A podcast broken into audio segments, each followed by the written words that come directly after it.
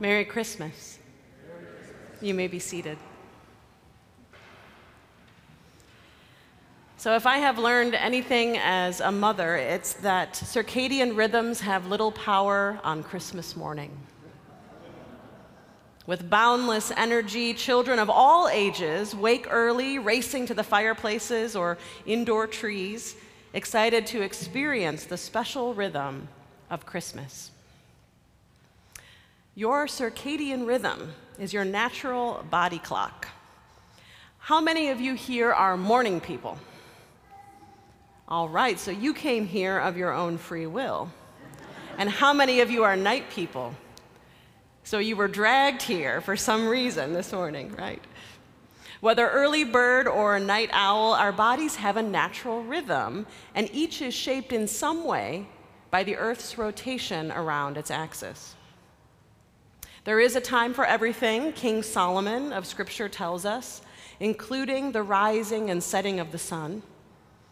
There is a time for every matter under heaven, a kind of circadian rhythm to the universe.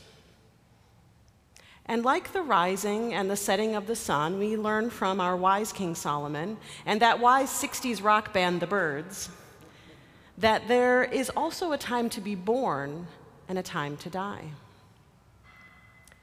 Being born is something we talk a lot about at Christmas envisioning the, the newborn Jesus in his manger throne. But death is also a part of Christmas Day. It may sound strange, but in fact, some scholars think that's why you and I are here right now on December 25th. Have you ever wondered why we celebrate Jesus' birthday today? There is no birth record for Jesus verifying which inn he stayed in at Bethlehem, or what time of day he was born, or even the date. So, why are you here today? There are two well researched theories on the origins of the Christmas date. The second best, I think, is the most popular that the church Christianized the pagan celebration of the winter solstice. If we uh, if you read for nighttime reading the 1967 New Catholic Encyclopedia, like I do, no, just kidding. Uh, the encyclopedia puts it this way accepted by most scholars today that the birth of Christ was assigned the date of the winter solstice, December 25th in the Julian calendar, January 6th in the Egyptian. Because on this day, as the sun began its return to northern skies, the pagan devotees of Mithra celebrated the birthday of the invincible sun. Christmas originated at a time when the cult of the sun was particularly strong at Rome, renaming the birth of the sun, Sol, Christmas. So this was prevailing at least in the 60s, and I think still today. But some scholars believe that this deduction of Christmas was made somewhat anachronistically. In America, the first Christmas tree was reportedly displayed in the 1830s, the first time we saw it here. And scholars in the modern era are wondering how this could be and how these other pagan traditions from the Romans and the Vikings and the Celts came to be a part of our Christmas celebration. The first historical suggestion that Jesus' birth was deliberately set at the time of a pagan feast didn't show up until the 12th century. And pagan customs became a part of the Christmas celebration as Christianity began to expand in the northern and western Europe in the 5th century. Okay? Track, track with me.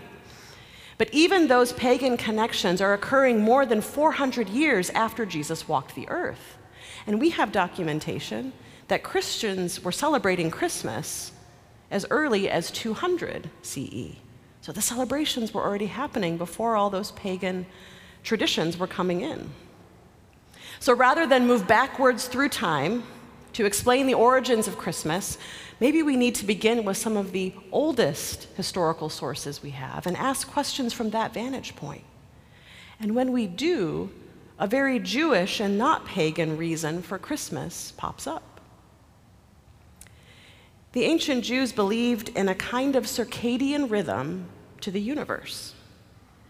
We heard it in what I read from King Solomon, his wisdom that everything has a time, including living and dying. What's interesting about the moment people come into the world at conception in this tradition and the moment people leave it at death is that there's a Jewish tradition that both conception and death can occur on the same calendar date conception and death. Scholars nowadays call this the integral age of a prophet. And it was a widespread, it was a widespread idea in Judaism at the time of Christ. This idea that the great Jewish prophets of Israel died on the same day as their conception, the same date as their conception. But the Bible doesn't mention this. And so this concept has completely fallen out of the awareness of Christians. See, no one has record of when Jesus was born, but history does record when Jesus died. The Gospel of John tells us that it was on the day of preparation during the Jewish festival of Passover, known as Nisan 14 in the Jewish calendar, or March 25th in our Roman calendar. See, around 200 CE, Tertullian of Carthage reported this calculation Jesus died on March 25th. Therefore, this date is also the date of his conception. This is why March 25th in the church is now the Feast of the Annunciation, the day the Holy Spirit overshadowed Mary. Nine months after March 25th is today. December 25th. So I'll give you a minute to count that math on your fingers there. Nine months. So we celebrate the day Jesus was born today because of the date he died. We celebrate Christmas because of this Jewish idea of the integral age. At least that's my favorite theory. The word integral means to make something whole or complete. The Jews observed and saw some kind of natural circadian rhythm to the universe. And they related conception and death. This idea of the completion of a life. And this isn't just an ancient rhythm. I see this rhythm still at play today. Global statistics reveal that Christmas time is the time of year that most people die the months of December and January. But what you may not know is that Christmas time is also the season most people are conceived. Late August typically has the highest number of births, so get those fingers out again. Count backwards. You'll find that Christmas time is the likely culprit. I don't know why this is the circadian rhythm of the universe but it seems to be. Life wakes up and closes its eyes right around the same time every year, these 12 days of Christmastide.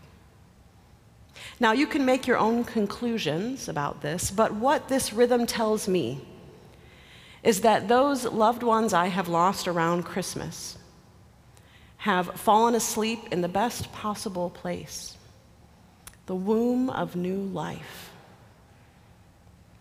The newborn babe of today's celebration reminds us of that the womb of new life. Christmas is inseparable from Jesus' death and the hope of new life.